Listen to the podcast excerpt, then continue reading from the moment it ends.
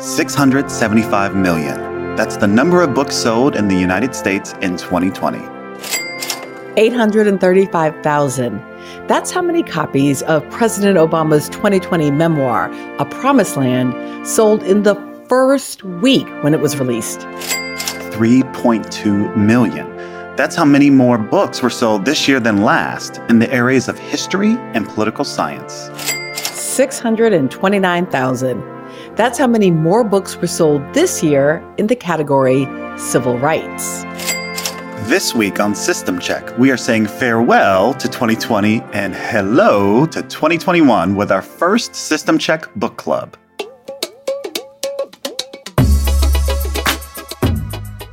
So happy to be in 2021. now, we first aired this book club as a live event on YouTube and Facebook just in time for holiday reading. The original show was two hours long. So, for our podcast this week, we decided to share with you some of the highlights from the live event. That's right, Melissa. And during this episode, we talk with Maria Hinojosa, author of Once I Was You, a memoir of love and hate in a torn America, and Rumaan Alam, author of Leave the World Behind.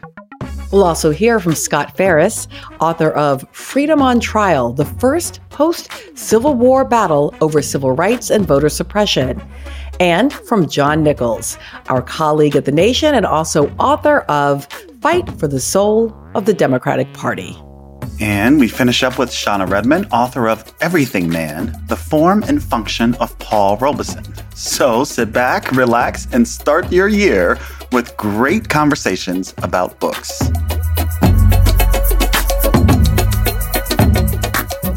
I'm Dorian Warren. And I'm Melissa Harris Perry. And this is System Check.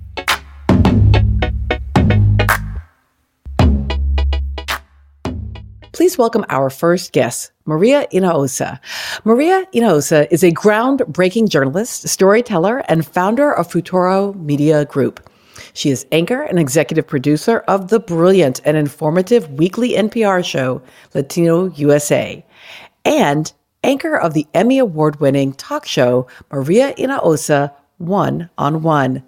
Hinojosa has won multiple Emmys, a Murrow Award, and a Peabody. Her latest book, Once I Was You, a memoir of love and hate in a torn America, was published by Atria Books and received well earned rave reviews this fall. Maria Hinojosa, thank you for joining the System Check Book Club. Thank you for having me. It's so good to be with you. Mwah! Congratulations for all of the beautiful the work that the both of you are doing. I'm just so honored to be here with you talking books. Talking books. And, and, and this is yes about talking about your book, but all the things that your book is doing. So just start with the title mm-hmm. because the title, it, I mean, so what does it mean when you say once I was you? So I don't know about other authors. Maybe they start a book with a title, but I didn't have a title. And we didn't have a title for a long. It was getting a little bit crazy. I was getting really scared and nervous. And both my editor and my agent were like, no, no, no. Don't worry, it will happen. And I was like, and we had somebody else come in and just read, just start reading the book. And that editor was the one who said, What about Once I Was You? And I was like, Oh my God. Hmm here's the thing. Uh, I wrote the whole book, and then my editor, Michelle Herrera Mulligan, fabulous, fabulous Mexican Irish from Chicago. Um, yes, she after I wrote the book, she said, "Okay, go back and write the introduction." And I was like, "You're mm. you're kidding me, right? Like mm. you're you're you're you're killing me here." Because you write a book and you have a sense of the book, and then I had to write this introductory chapter and Sandra Cisneros, also from Chicago, mm-hmm. uh, great Mexican American writer, uh, said to me, she's one of my muses and friends. And she said, you know, don't always write about what you remember, write about what you wish you could forget mm. or what you've already tried to forget. Mm. And when I sat with that, that was the scene that yeah. I decided, which was a scene from an airport in McAllen, Texas where I come upon, I witness, like maybe the both of you or people who are watching may have, if you sit back and you think, oh, I saw this really weird thing at the airport one time. A group of kids that should have looked like they were a soccer team, but they didn't look like they were a soccer team and they didn't look happy and they all looked mismatched and none of them were talking. Well, I came upon that and I've been, you know, I'm a journalist. I've been covering this story my whole life. So I realized what it was. And that is what becomes the opening, the introduction. Yeah. And in the end, I'm, I'm describing how I'm having to speak loudly so that they can hear me because they they prohibited me the, the so-called chaperones which actually are their traffickers. Mm. um, they prohibited me from speaking with the children. And so i was just saying out loud you know you children deserve the right to speak to journalists. They deserve the right to know that they are loved and cared for and that we want them here. And i said i wanted you to hear me. I'm talking to this little girl who i had started a conversation with. I said i wanted you to hear me I, because I wanted you to know that I saw you. I see you because once I was you. And that's the thing that I yeah. didn't really understand yeah. what's going to happen in the process of writing this book. And without revealing too much, it turns out that, yeah, with all of my privilege, because we talk about my privilege, your privilege, mm-hmm. our privilege, right? Uh, I was almost taken from my mother when I and, arrived in this country. Mm-hmm. And, and that moment, just as a parent, I'm sure you felt it, Dorian. Like my heart fell into my feet. That idea of a um, border agent looking at your mother and saying, "The rest of you can go in, but we've got to keep the baby."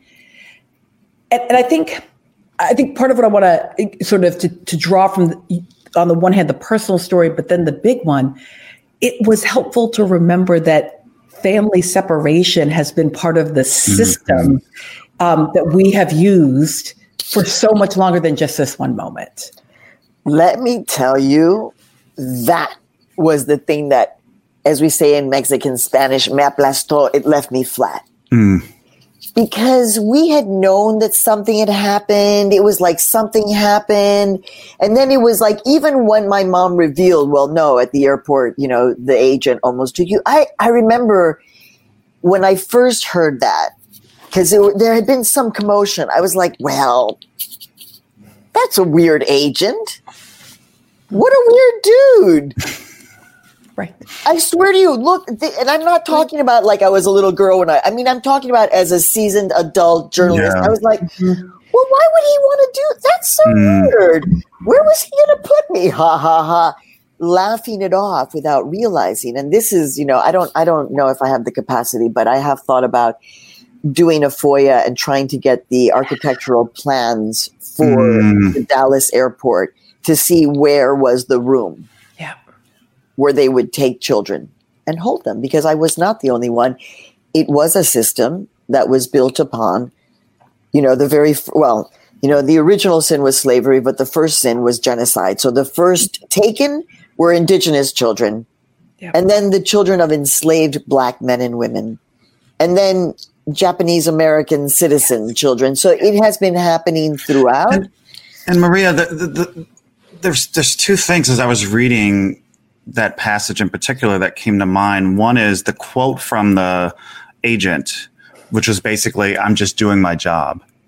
And then second though is actually the story of your mother and resistance. Yes. Right? So how do you how do we help us make sense of the long history of those that have enabled these systems because they're just doing their job and then the the of course individual acts and collective acts of resistance whoa this is the thing that also when my mother calls me when she realized when she was hearing the voices of those babies and toddlers and children the way we all heard them on the news when ProPublica broke that story um, that was when my mother and by the time she was now in her 80s mm and this is when, as we say in Mexican Spanish, le cayó el veinte, the, the coin dropped, and she was like, oh my God. And she said that she spoke back to him in a way using a tone of voice that she had never used before. And I think about the only other person who I've heard say that was Ana Maria Archuleta, who uh, took on uh, the senator.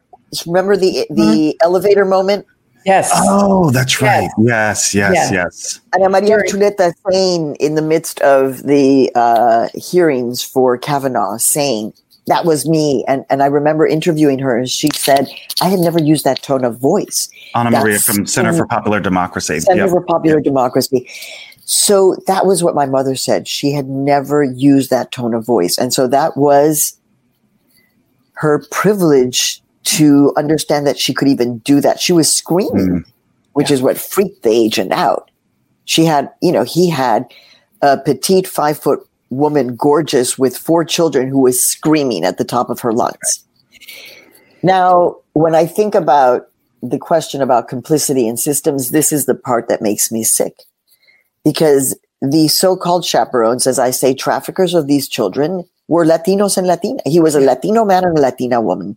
And the person who was running the largest shelter program throughout all of the Southwest was Southwest Key, a Latino man who I interviewed, getting paid $1.5 million.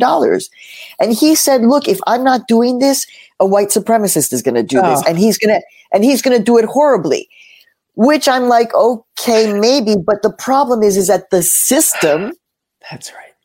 The system is set up. And I'm going to warn your your listeners and viewers because um, this is going to it's a little triggering because if you are a sadist. A rapist, an abuser, a psychopath, a pedophile, you know exactly where to go to find work. In immigrant detention camps, they will employ you and so those horrors that we're talking about have been going on system wide and Latinos and Latinas and black men and women go, go stand and see who, well, not anymore, but you know, when I was at Uh, Department of Homeland Security at five o'clock PM, who was coming out? Black men and women. So, so I, I want to. There's there's one moment in the book where you do precisely this. Um, it, on page 261, you write, "My husband says that the reason it's so hard for me is because I believed in the promise of this country. I bought into exceptionalism. It's hard to accept how ornery and normal and mediocre this country really is. I thought we were better than this, but we aren't. Now detention camps are called La Hielera." The freezer for short, because it's hard to show remnants of torture from freezing. Yeah. So much of what you have done professionally has been to tell the stories that nobody else in media even bothered to be curious about, right? It's not just they weren't telling them. They they weren't even curious about them. So on a kind of perspective or forward looking, Maria, as you look at the system of American broadcast and print media, but maybe mostly broadcast because print's doing okay in terms of its content. What are the things we're not even curious about that we need to be asking questions about? oh. um, so, in terms of politics, I think the thing that is uh, obsessive to me is the fact that if you look at, at the numbers, and I know you know this and your viewers know this, that Latinos and Latinas were the second largest potential voting bloc in the United States of America, but you really did get a sense of that at all from any of the coverage. Mm-hmm. And what I mean is, it, it, the media places importance on a certain community and makes uh, demands in terms of accountability like what are the poli- what are the politicians doing to reach this important vote? And the politicians follow. After obama we know this right? After obama was elected there was a kind of the collective media was like oh shit we need to we need to take these black people more seriously or like they're mm-hmm. okay. Mm-hmm. and so then there was a demand right? You were on television melissa so many others right? That was a moment. Mm-hmm. um, that doesn't really happen in terms of the issue of immigration, honestly, mm-hmm. because mm. most of the people who run our mainstream news media are overwhelmingly white men of privilege. Mm-hmm. And they have grown up consuming the media narrative around immigrants that has been part of the mainstream narrative for decades. And that's what I write about in the book.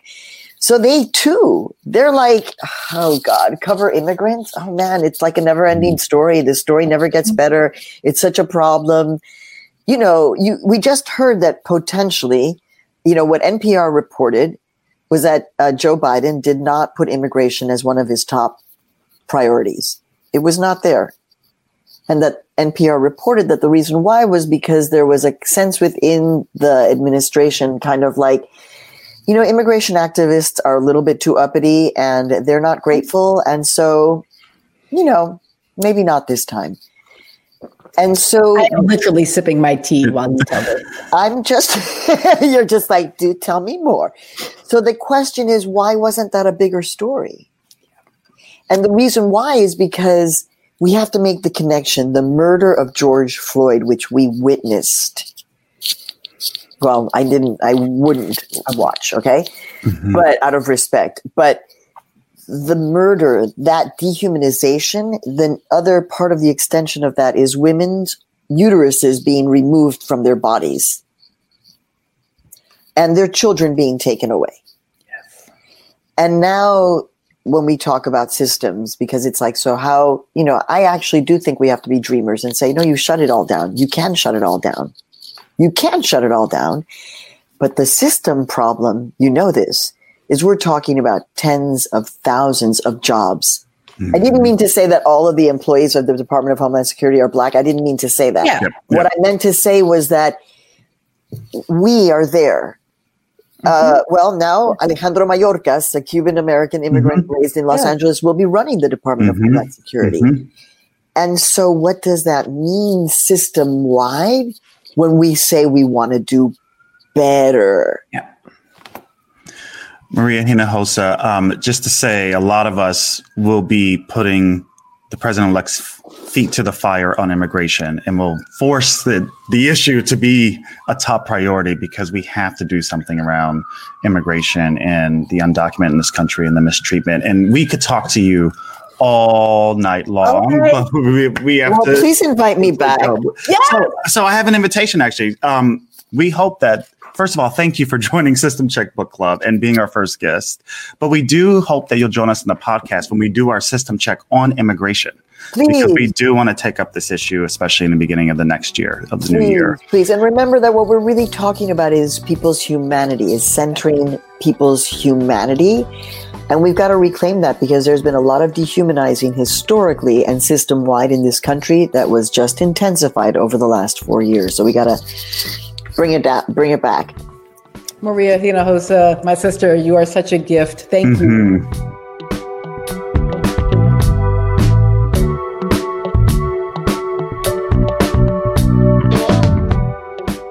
Just a reminder that for this week's episode, we're bringing you highlights from our first ever System Check Book Club. Now, the book club initially aired as a live event on December 19th. If you want to be sure to catch our live events in 2021, make sure you follow at System Check Pod on Twitter and System Check on Facebook. Melissa and I have lots of terrific events planned in the coming months that you will not want to miss. And of course, subscribe to the podcast wherever you get your podcasts.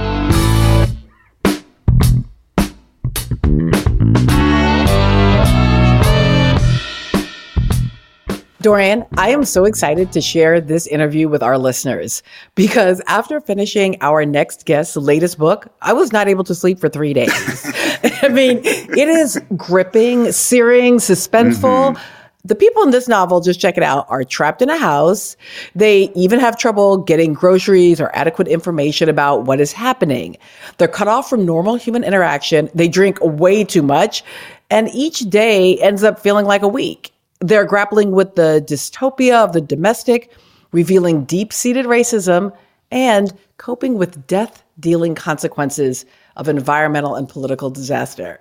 Which basically sounds like all of 2020 mm-hmm. to me. So, Leave the World Behind was a finalist for this year's National Book Award and has already been optioned by Netflix. But like I said, it seems like the year 2020 already released the lived experience version of this novel.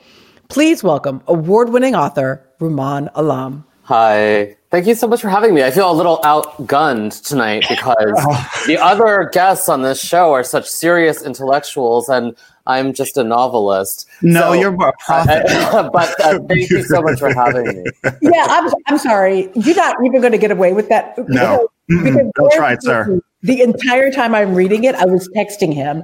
I, was, oh I can't believe, I was like, I forgot what it was like to read a writer like not not what we like we think thoughts and then we try to communicate some of them so they come out in writing but a writer what you do with words in this book is absolutely extraordinary. Thank you. That's so kind of you. That's so kind of you. And I have to take exception with what your colleague Kevin um, asserted about his sense that maybe the book is a sort of it's in a slippery place in this moment. I mm. I've, I've read a lot this past uh, you know since March when the lockdowns began in New York City and I found it to be such a great comfort. And I, I hope mm. that I hope that the other readers out there will feel the same way. And in a moment when our ability to go to the great civic institutions like our restaurants, the corner stores, all those things are, are the way we deal with them is different now.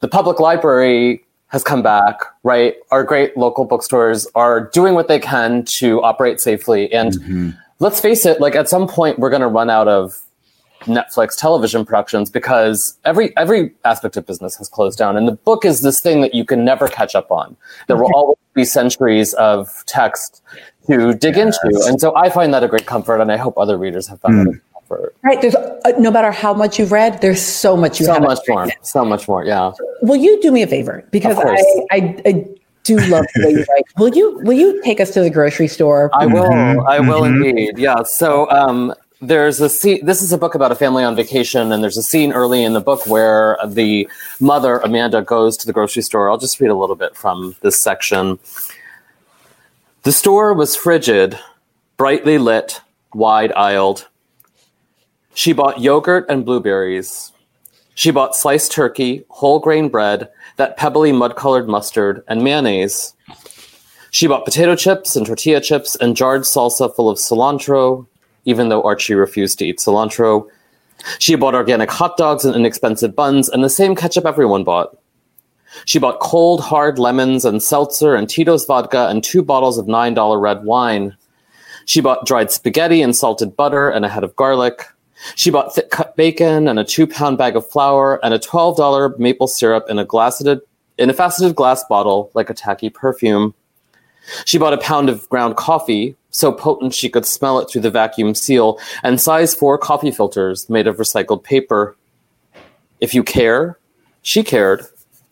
She bought a three pack of paper towels and a spray on sunscreen and aloe because the children had inherited their father's pale skin. She bought those fancy crackers you put out when there were guests and Ritz crackers, which everyone liked best, and crumbly white cheddar cheese and extra garlicky hummus and an unsliced hard salami and those carrots that are tumbled around until they're the size of a child's fingers. She bought packages of cookies from Pepperidge Farm and three pints of Ben Jerry's politically virtuous ice cream, and a Duncan Hines box mix for a yellow cake, and a Duncan Hines tub of chocolate frosting with a red plastic lid. Because parenthood had taught her that on a vacation's inevitable rainy day, you could while away an hour by baking a boxed cake. I'll stop there. And, it goes on though, but I love it. To, what you have to understand, readers, listeners, if you haven't read it yet, is every single one of those items shows back up. Mm. They're not left there on page 11. that cake and it getting baked is a whole situation, yeah. Yeah. um, which is what I mean by a writer. Uh, I also I also mean this um, by a writer on page 61 and 62, you give us Ruth, and Ruth is a Black woman in her 60s, and she says Ruth had learned one thing from the current reality. And it was that everything was held together by tacit agreement, that it would. And all it took to unravel something was one party deciding to do just that. There was no real structure to present chaos. There was only a collective faith in order. And given that what we do is systems, yeah. I just, I had to stop there and say, "Oh my God! If that's all there is, is a collective faith in order, is mm. it mm-hmm. like are we like is it is it going to be okay?"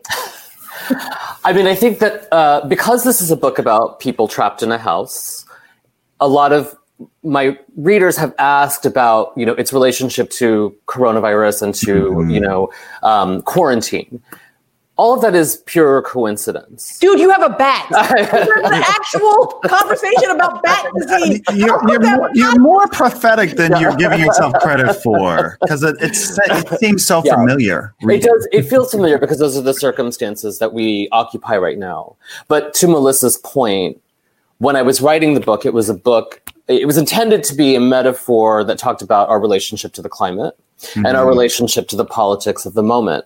So I wrote this book in 2018 and 2019, right? Mm-hmm. So this is the politics of the last four years in which we smart people on television talk about norms and decorum and people with actual power discard those.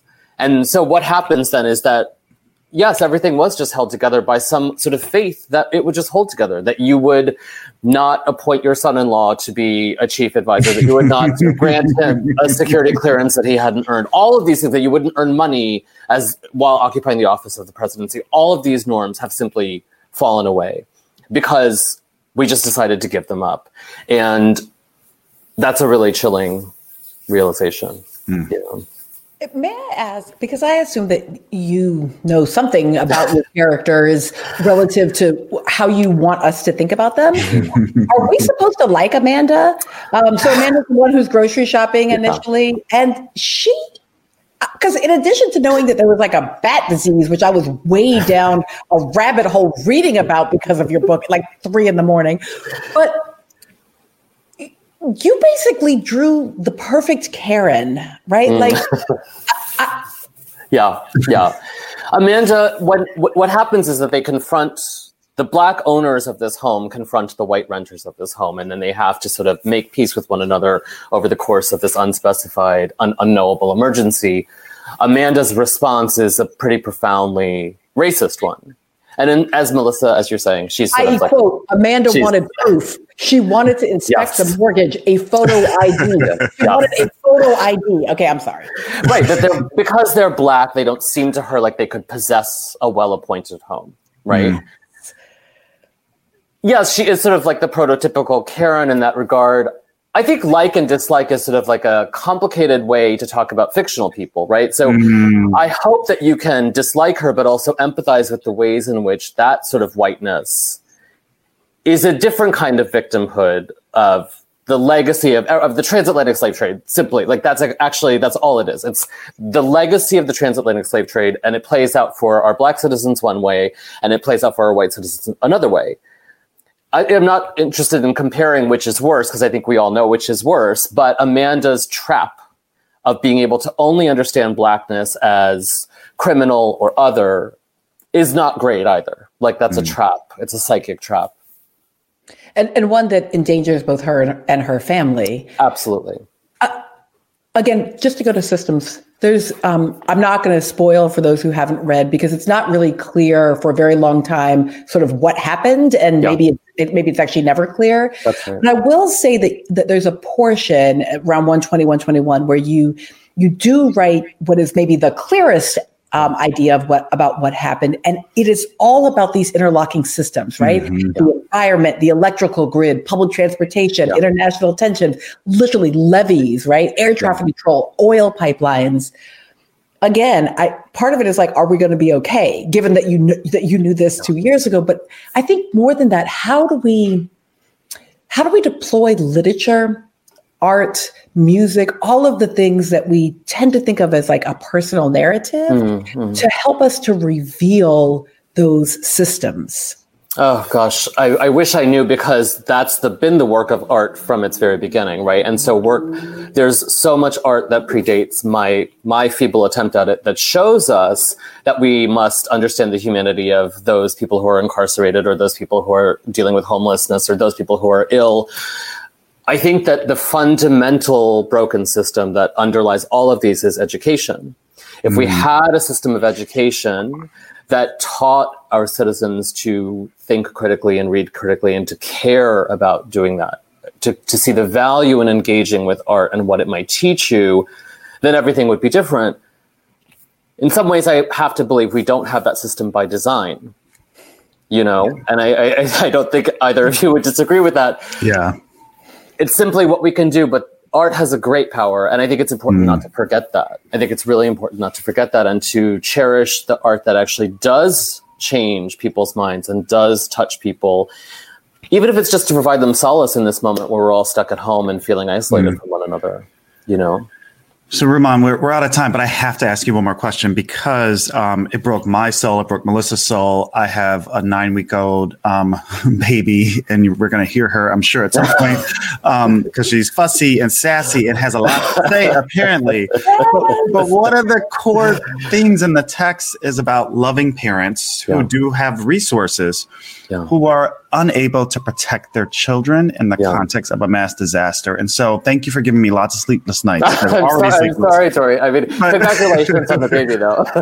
but can you just quickly talk to us about, or how, how do we think about a system analysis of children in mm-hmm. caring for kids? We, I think, it's one of the powers oh, it's one of the responsibilities that society has abdicated wholly especially to care for the children of the people who are propping up what is left of the economy right in this moment right they're wholly uncared for but I think it's so important because it is this sort of fundamental defining human characteristic, right? Mm. A mother who comes here from Honduras seeking political asylum loves her daughter in exactly the same way that you love your daughter. There's actually no difference.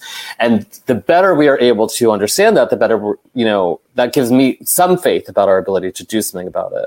But the truth is that the power, I think, for change that lies ahead is already in the hands of the generation that your daughter belongs to, right? Like they will have to take up the, mm-hmm. the mantle of dealing with what we've done to the planet because they will be around and we will not. Is Rose okay? Does she turn? Is it okay? No. Rose, I mean, Rose, I think holds in her my faith in in your daughter's generation, in my son's mm-hmm. generation, mm. in what lies ahead, because I do think there are very smart young people whose names we don't know, yeah. who care deeply about yes. what is going to happen and I often say that rather than being over 35 to be the president, you should have to be like over 24, you know, because I do think that we need real political power in the hands of younger people. And last thing, and then Dorian, you can transition this, but I just have to say one last thing. Thank you for writing a 60 year old black woman so perfectly. Oh, well, mm. thank you for feeling that I did it well. Because when Ruth was like, You saw how dirty they had the kitchen, I just got my whole life together. And thank you for that. thank Rumaan Alam, thank you for writing this amazing book. And thank you for joining the thank System you. Check Book Club, our first annual. So we hope we'll have you back sometime I'd love soon. to. Such a great pleasure. Thank you.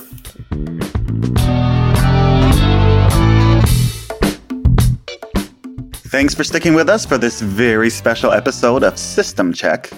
We are sharing the highlights from our System Check Book Club, which we initially aired as a live event. Now, remember to subscribe to the podcast and follow us on social media so that you can be part of all of our future live events. Now, Dorian, up next is a powerful, brutal, and insightful new book by New York Times bestselling author Scott Farris. The book, Freedom on Trial the first post Civil War battle over civil rights and voter suppression, tells the story of the federal government's prosecution of the South Carolina KKK in the early 1870s, a chapter of history I didn't know much about. So, Scott Farris, thank you for joining us. Well, thank you, Melissa. It's wonderful to see you and Dorian. Thank you for the invitation to be here. So I want to dig a little bit into some of the nerdy here, right? So, um, so you write about the Great South Carolina KKK trials, not the Great South Carolina KKK, right? But the trials being about more than just the guilt or innocence of those individual Ku Klux who were charged with the crimes, but rather that it was really about these two big issues was the 14th had it is it the fact that the 14th and the 15th amendment made it? So the bill of rights were now rights guaranteed to individuals regardless of where they lived. And secondly whether or not the federal government was constitutionally bound to protect those rights if the states wouldn't. And uh, again i think for so many of us living in the 21st century the idea that those were open questions and that that's really the beginning of beginning to answer them was such a powerful framework.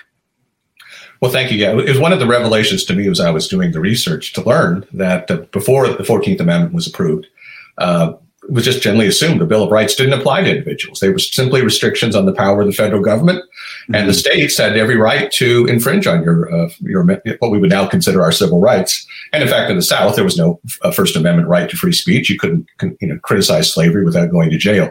So yeah, that was a, it's an enormous uh, surprise to me to learn that even though we've had the Bill of Rights since Madison and Jefferson, uh, they didn't apply to people until starting in the 1870s. And, and I think for me also, when you so there's a couple systems I want to go through. That, mm-hmm. that, one of the systems, right, when you talk about the Bill of Rights not applying, is also just that idea of national citizenship. Mm-hmm. I, I, can imagine that most folks believe the idea of being an American citizen begins right around 1776 with the Declaration of Independence, but in fact, it's actually almost hundred years later that we only become national citizens, right, in the context of this 14th Amendment.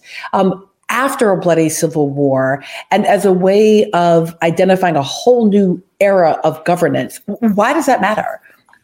Well, it matters because obviously we want equality before the law. And if every state can treat its citizens differently, there is no national equality. And so it, it is remarkable that the Constitution doesn't define who, who is a citizen uh, of the United States, certainly didn't at the beginning. And so this was a real struggle.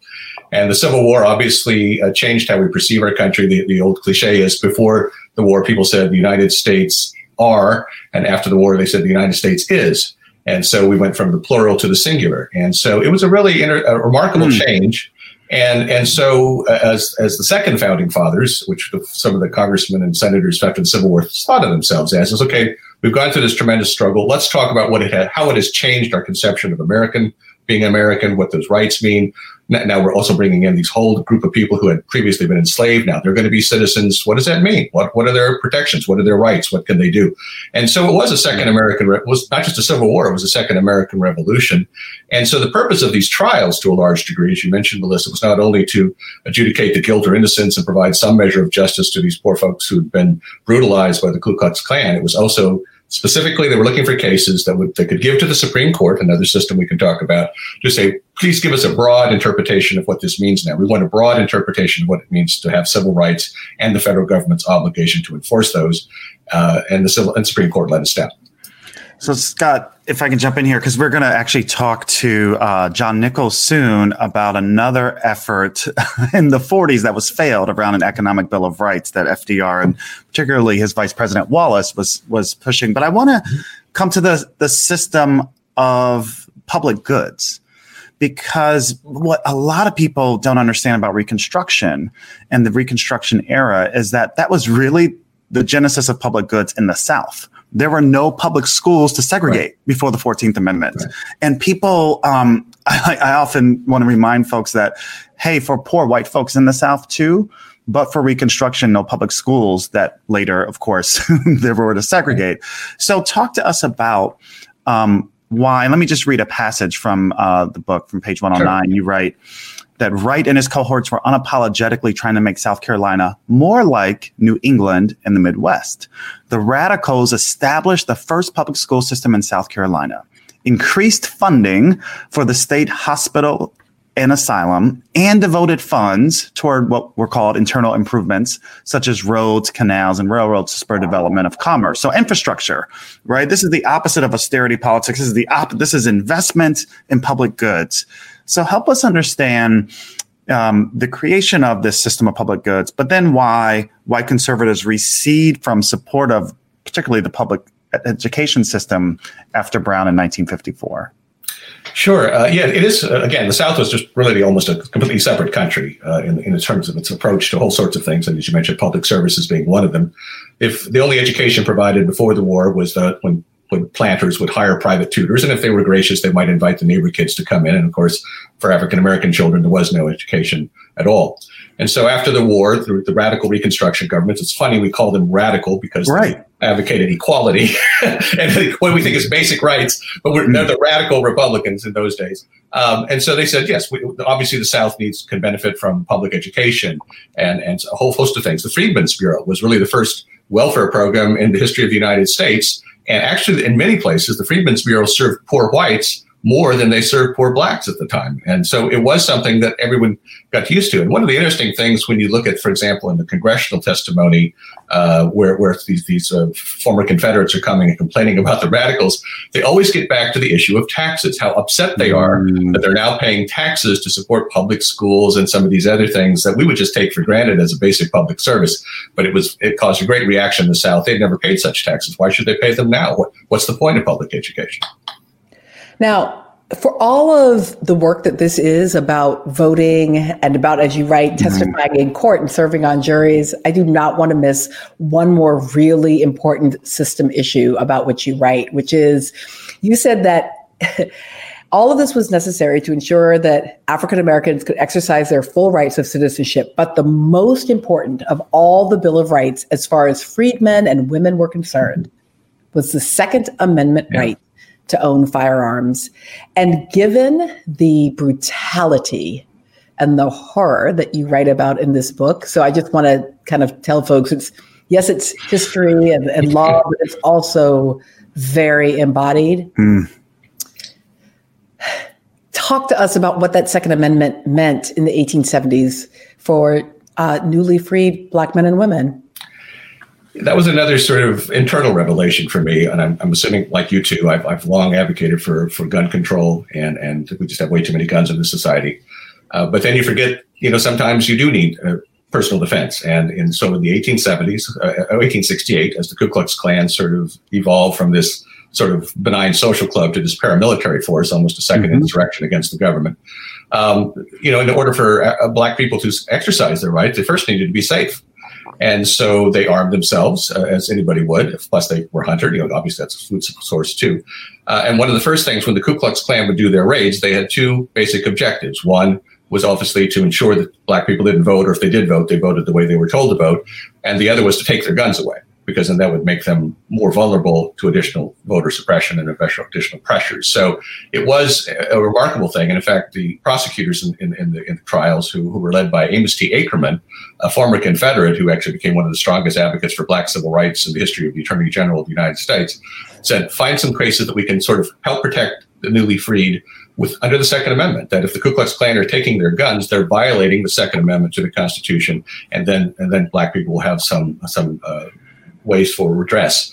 And so I never thought about the Second Amendment that way. It's sort of a crucial mm-hmm. right to protect your individual freedoms. That's something we associate with right wingers and, mm-hmm. and uh, militiamen of, of, the current period, but it was absolutely vital to, to Black Americans. And so uh, what, what, took their place was states uh, sponsored militias uh, that uh, African Americans joined in mass to protect the community and protect their rights. And as I said, protect everybody's rights. These weren't just not just rights uh, that were going to be had received by African Americans or for all Americans. And I'm sorry, I, you didn't mention it yet, but part of the book yeah. is my own great grandfather's role next. in, the, in the Ku Klux Klan. And he, he wasn't smart enough to understand those were his rights too. And instead, he was working against his own interests. So, Scott, I want to come to this. This is our, our last question. And, and I just have to say, I, I'm a Reconstruction nerd, but what, what is really important about your book that runs the theme is that to understand the Klan, it's not a, in that domestic terrorism against black people. It's not just because of individual bias or racism. It was always connected to political power and the vote. And you, that it is such an important theme that that you keep hitting at throughout the book. But this book is also really personal, as you just said. Yeah. Because your great grandfather was in the South Carolina Klan. Your great grandfather committed acts of violence against black people. And so what did it mean to you to have to grapple with as a historian, but also as someone descended, right, from this person. How did you grapple with this personal and national history at the same time? Well, one of, one of my hopes for the book is it will inspire others to look more uh, realistically at their family history. I mean, when we find somebody where came off the Mayflower or signed the Declaration of Independence, we, we can't wait to put their portrait over the mantelpiece. I'm descended from this wonderful uh, stock of, of Americanism. Mm-hmm. But what about those of us who are also descended from people who did horrible things and mm-hmm. part of that part of American history too? And so it was it was sobering. It, again, you realize this person. I have one one eighth of my DNA basically comes from this person. Uh, and, and I say I don't believe in inherited guilt, but I do believe that we are bequeathed certain obligations by our ancestors. And I think one of the obligations is to tell the truth about the past and try to make amends for the, the crimes they committed. And so, as I point in the book, uh, I'm not. It would be very incongruous of me to write a book to atone for my family history and then to try to make money off that. So, whatever royalties I receive, I would like to know people mm-hmm. to know to donate uh, to so- social justice organizations. Uh, Melissa's been offering a couple of ideas on that, and so it, it, it is something where you just you just want to realize that in, in time and place, we're all capable of doing terrible things. And so we have this ongoing obligation.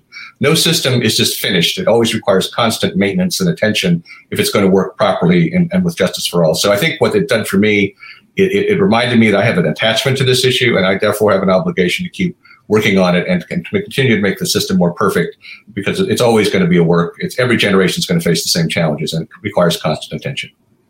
Scott Farris, thank you for continuing to illuminate mm. American history in so many crucial ways. Thank you for writing that you're going to ensure your great grandfather's soul is at rest in part by ensuring that the resources from this text are going to organizations that support racial justice and voter participation and a more honest interpretation of the Reconstruction era. And thank you for joining the System Check Book Club. It was a great pleasure, great honor. I'm so glad it's going so well, and best, best to both of you. Happy holidays. We continue our System Check Book Club with a conversation with our colleague at The Nation. John Nichols is National Affairs Correspondent for The Nation magazine.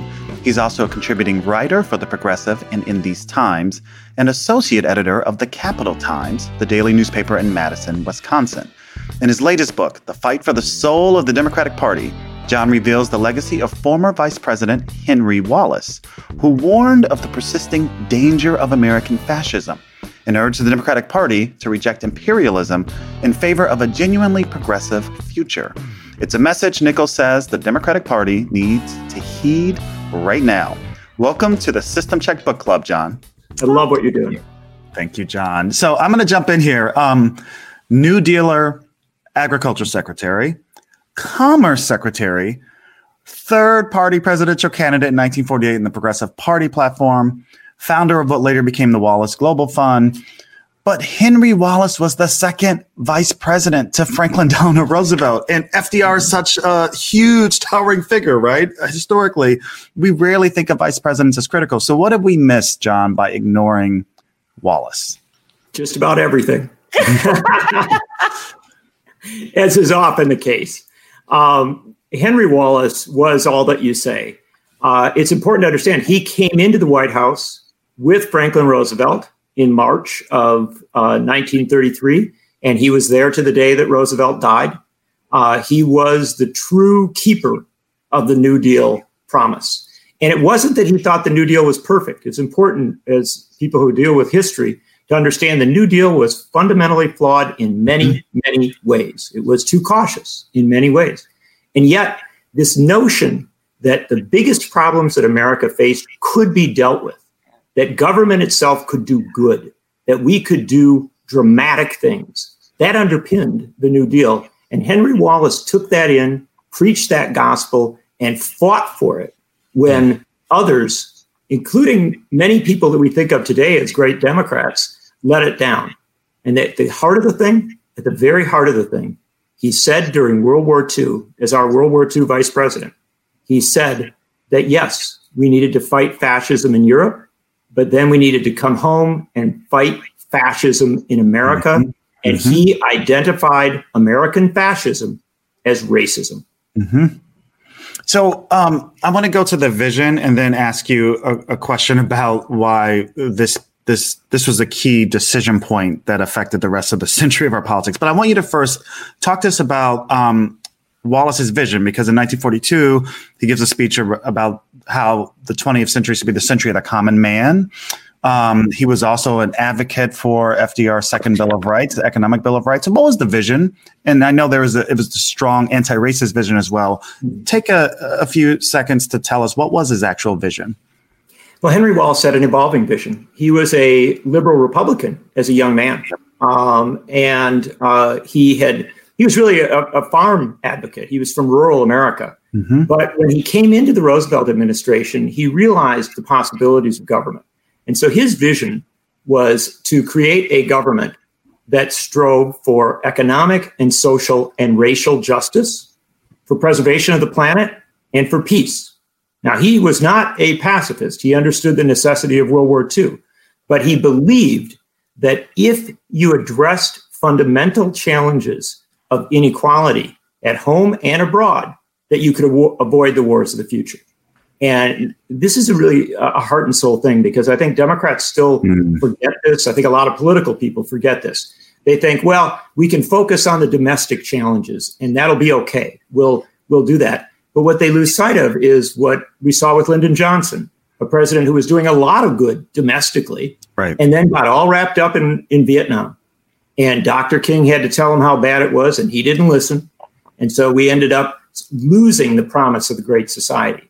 What Wallace taught was that if you focused on anti racism at home, anti sexism, if you thought to reduce the economic inequality, and also if you went abroad with that same focus, you could actually build a US policy and frankly a global policy that that dialed down the prospect of wars and dialed up the prospect of justice. So, John, I, I, Dorian, I, when I heard yeah. you when we were talking with Scott Farris, and you sort of combined, and you're like, "We're about to talk to John Nichols." I was like, "Yeah, I was yeah. thinking same thing." Right? Um, in certain ways, is counterfactual, right? The the path that we didn't take, mm-hmm. um, and so you know, for Scott, in in in, in, his, in one of the books, it's, it's about the the people who don't win, right? Um, the presidency, but in this case, it's like what if we listened to the vice president? Like, what would it look like? Who who might would he have been? And yes, I did sort of maybe do like a thing there about Kamala, but you know, what if oh, yeah. right? What if the vice presidency was something that was not just waiting for the top, you know, for the principal to die? So what did we not do? What's the counterfactual? Mm-hmm. What might our present look like oh. if we had taken Wallace's path? Well, let me let me sum it up by a speech that Wallace gave after he was vice president. In 1947, he went to speak to a group of fraternities, black fraternities, out in Oklahoma City, hmm. and um, and he said, "Look, let's be let's be frank with ourselves. Let's be frank about the reality of what happens in this country. A black child born today in the same city as a white child, black male child born in the same city as a black ma- white male child, will live." according to science, according to the numbers we know, 10 years less. He says, we must fight for those 10 years. And Wallace understood this. Now, what didn't make him perfect? It's, I'm not trying to make him into the, the perfect hero, but what I'm telling you is to have a president who understood that fundamental reality in the 1947. Yeah. Yeah. Yes. Coming out of World yeah. War II, if he had, mm. they kicked him off the ticket in 1944 because of his focus, frankly, on on race, on class, on gender. He was knocked off that ticket. Now, if he had stayed on that ticket, he would have become president of the United States. And in 1945, you would have had a president of the United States who said, no, we've got to deal with these issues now, not mm. 20 years from now. So just think of how much. Now, it would have been hard. Nobody tells you it would have been easy, but think of how much could have been addressed. Then think about having a president who was 100% committed to the Equal Rights Amendment, who mm-hmm. appeared with women's groups and fought for that, and think about having a president who, coming out of World War II, said, Look, is there a possibility that we can avoid a Cold War? Is there a possibility that we can come home to America and focus on meeting human needs here, implementing an economic Bill of Rights? And one final thing had he been president and been able to implement that economic Bill of Rights or some elements of it in 45 and 46, the Democrats might have held the Congress and you might not have gotten the Taft Hartley Act and exactly. other laws that began yes. to dismantle not just the New Deal, but frankly began to dismantle our people power. So would a lot be different? I have. That's why I wrote the book. So, John, I, the reason why I love this book, so I'm just going to hold up uh, this book I'm going to read over the holidays. You see how thick it is? Very good. Our good friend Rick Perlstein, who's a nation contributor on Reaganland and, and America's Right Turn. And I, I raise it as an example you know, there's just a literature of a whole bunch of books now on how trying to explain our current crisis. Like, how do we get to Trump and Trumpism? So, some people start in the 80s, some people start in the 70s.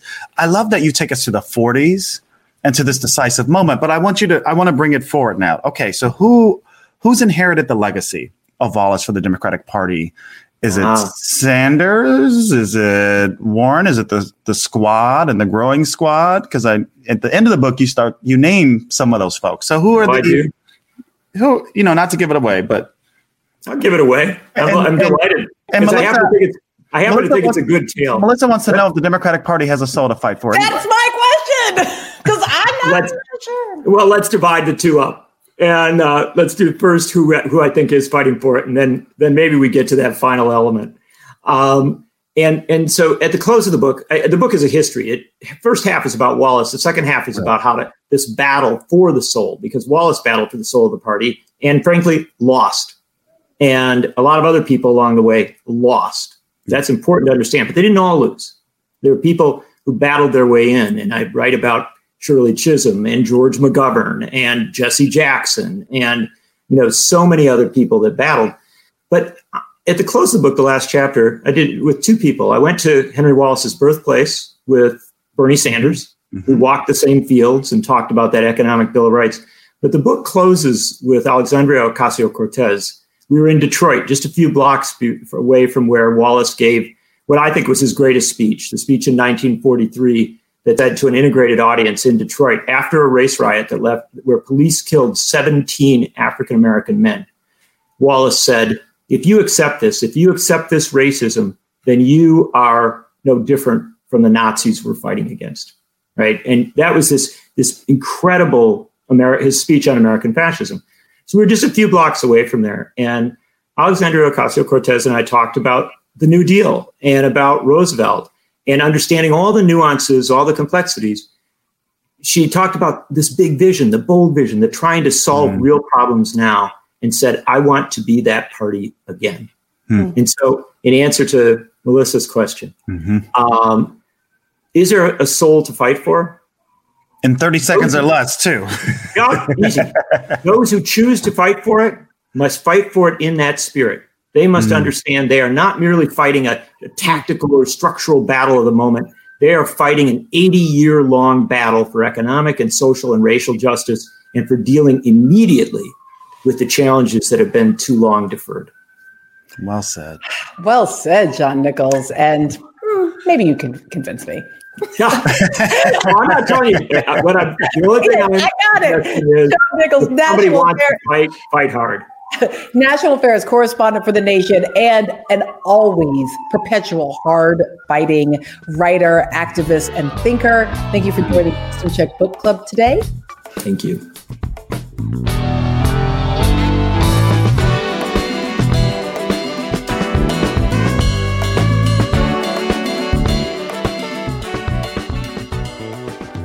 Our final selection offers a very different way of thinking about systems. Now, although this book is about one man, quote, it is not a biography. It builds on and extends history by considering him as collective rather than singular, and contends with who he became rather than who he was, end quote. That's athlete, artist, philosopher, and activist Paul Robeson, arguably the most talented man of the 20th century, and he's the subject of a new book by Shana Redmond, professor of musicology and African American studies at UCLA. Her 2020 book from Duke University Press is titled Everything Man The Form and Function of Paul Robeson. Professor Redmond, thank you for joining the System Check Book Club. Thank you so much for having me. And it's really nice not only to see you, Dorian, again for the second time and to meet you officially, Melissa, um, but also to have followed the discussion of Henry Wallace because mm. Robeson stumped for Wallace in 48 and was to Wallace, I guess, as Killer Mike was to Bernie Sanders. Whoa! well, can you go, go, there? Go there because tell us a little bit about who Paul Robeson was, and for those who don't know, and, and why would he be stumping for Henry Wallace? so Paul Robeson, the uh, the title of the book, Everything Man, is um, only minimally tongue in cheek. He really was everything and to hmm. everyone, right? So I'm pulling out all of these quotes throughout the book, which is arguing, as his wife does, to open the book that everything and everyone wanted him everywhere, right? That he was being called by these masses of people who were struggling against colonialism, who were fighting for workers' rights, who were fighting for a socialist inspired democracy. And he starts to stump for Wallace in 48 before he becomes a villain of the state, even as that um, kind of profile is escalating, as the surveillance of him is escalating due to his work as an anti colonial uh, insurgent abroad and domestically, the ways in which he's using his stage work, his craft work um, in films, in theater, in music to actually rail against the state through uses of the Negro spirituals, through taking on and um, kind of displaying for the world the iconic lives of people like John Henry, Um, all of these things are bringing attention from the surveillance state, both in the UK and in the United States. But by 1948, he's very solidly situated within a civil rights left in the United States, a labor left in the mm-hmm. United States and globally, and decides that the Progressive Party, a third party option, is the best opportunity for reaching the goals that he saw as necessary for our liberated futures. So, Shana, you do something extraordinary in this book. And I, I want to really emphasize for folks this is not a biography of mm-hmm. Robeson, right? Certainly, if you don't know who Robeson is, you will come to know more from having read it.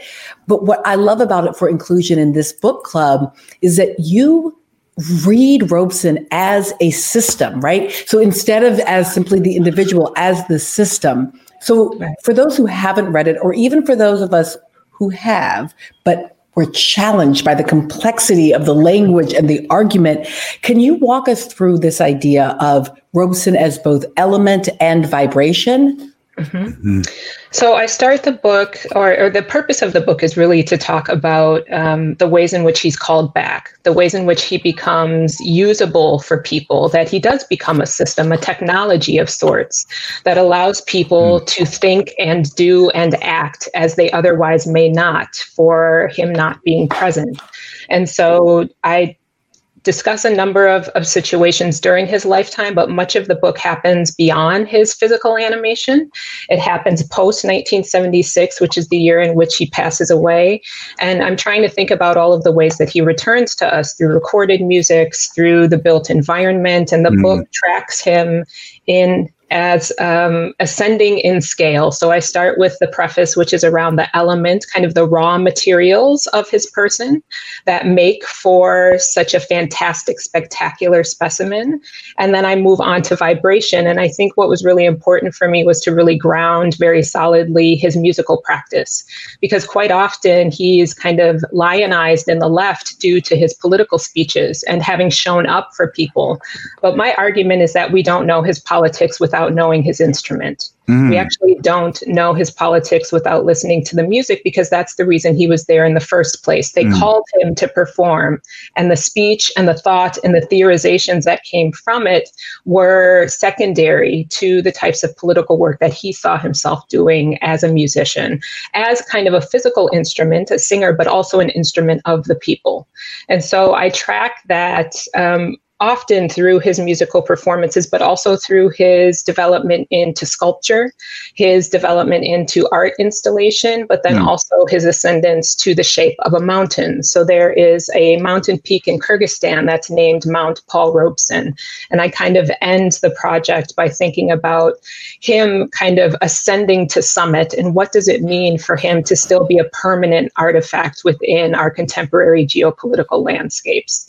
Um, but he is someone who. I will also note that you give an absolutely crushing and devastating analysis to the stamp paul robeson as as the grinning american stamp mm-hmm. versus mm-hmm. uh, the intense and serious artist i mean i I'm about to just do all the things with that in class. I well, this that. is the thing. He did not want to. He wasn't a symbol. That is that is not what he wanted for his life. He mm-hmm. wanted to actually be materially useful to people, right? And I have this amazing quote from Ossie Davis in the book, who wrote about him mm-hmm. shortly after he passed away, and he says that the question of Paul Robeson for Black people is not a matter of fancy, and I'm paraphrasing mm-hmm. here. It's a matter of life and death. Mm-hmm. Right. Knowing this person is a matter of life and death after everything he gave. And he says that, you know, he gave and gave and gave, and we took and took and took. Right. And this is what he wanted for his life. He saw himself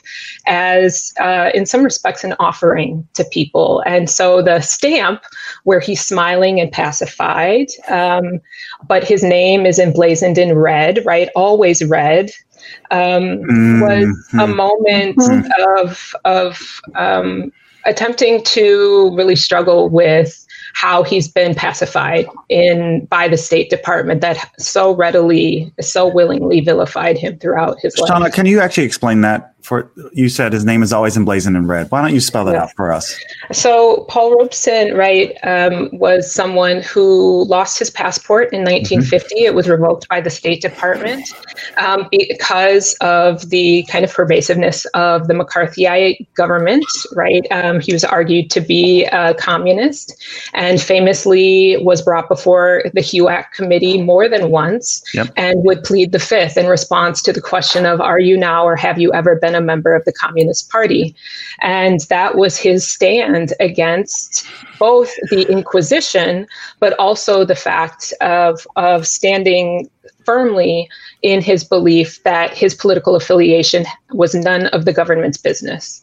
Um, and so the fact that he was always labeled a red, that his concerts were constantly disrupted, 1949 in Peekskill, where violence breaks out due to the Ku Klux Klan and other white nationalist organizations, due to the kind of pervasive uh, uh, pervasive whisper of his communist affiliation throughout the United States was something that always attends to his memory is that he was a red, he was a red diaper baby. And um, whether he was or not, of course he was, wink, wink, um, is, was for him not, not the business of anyone but mm. those with whom he chose to share it. Mm. Shana Redmond, first of all, thank you for writing the book that I am giving to my father in law um, mm. for the holidays this year, um, largely because of, I mean, for every reason, but also because you describe Robeson's ear as pentatonic and say that he has an F sharp epistemology. And genuinely, it was my father in law who even taught me those words about the black keys on the piano. So I'm so grateful for this book. Um, it is an extraordinary offering. And thank you for joining joining us on the System Check Book mm-hmm. Club. So happy to be here and many congratulations on the new podcast. Thank you. Thank you. And we'll see you hopefully in person in 2021. I would love that, please.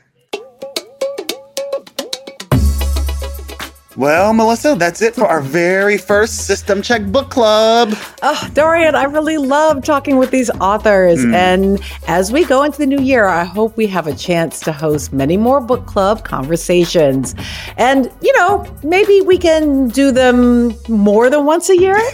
maybe a few times, maybe quarterly, maybe monthly. Who knows? The sky is the limit in 2021. Listen, um, the most important thing I can say is that this had been a hard year, 2020. Mm. And I'm so happy that we made it to 2021 and, and that hosting System Check is the one thing from last year that I'm excited to be bringing into this year. We are not canceling System Check. We are going to keep it going. And I totally agree with you, Melissa. Happy New Year. Happy 2021. I'm glad we made it. And hey, what's up next for 2021 for us? Well, we have so many important episodes coming up. And in, of course, the first couple of weeks of the new year, we'll be talking a lot about this transition that we're having in both the U.S. Senate. We'll be talking about the first 100 days of the Biden administration. We've got lots to talk about in terms of housing, immigration the the conversations and the systems will in fact continue which is why for all of you all who are listening this is a great time to go ahead and subscribe. Make sure that you go wherever you get your podcasts. Subscribe to system check. Follow us on social media and get ready for a great 2021 that's right. Happy new year melissa and i'll hear and see you next week. See you then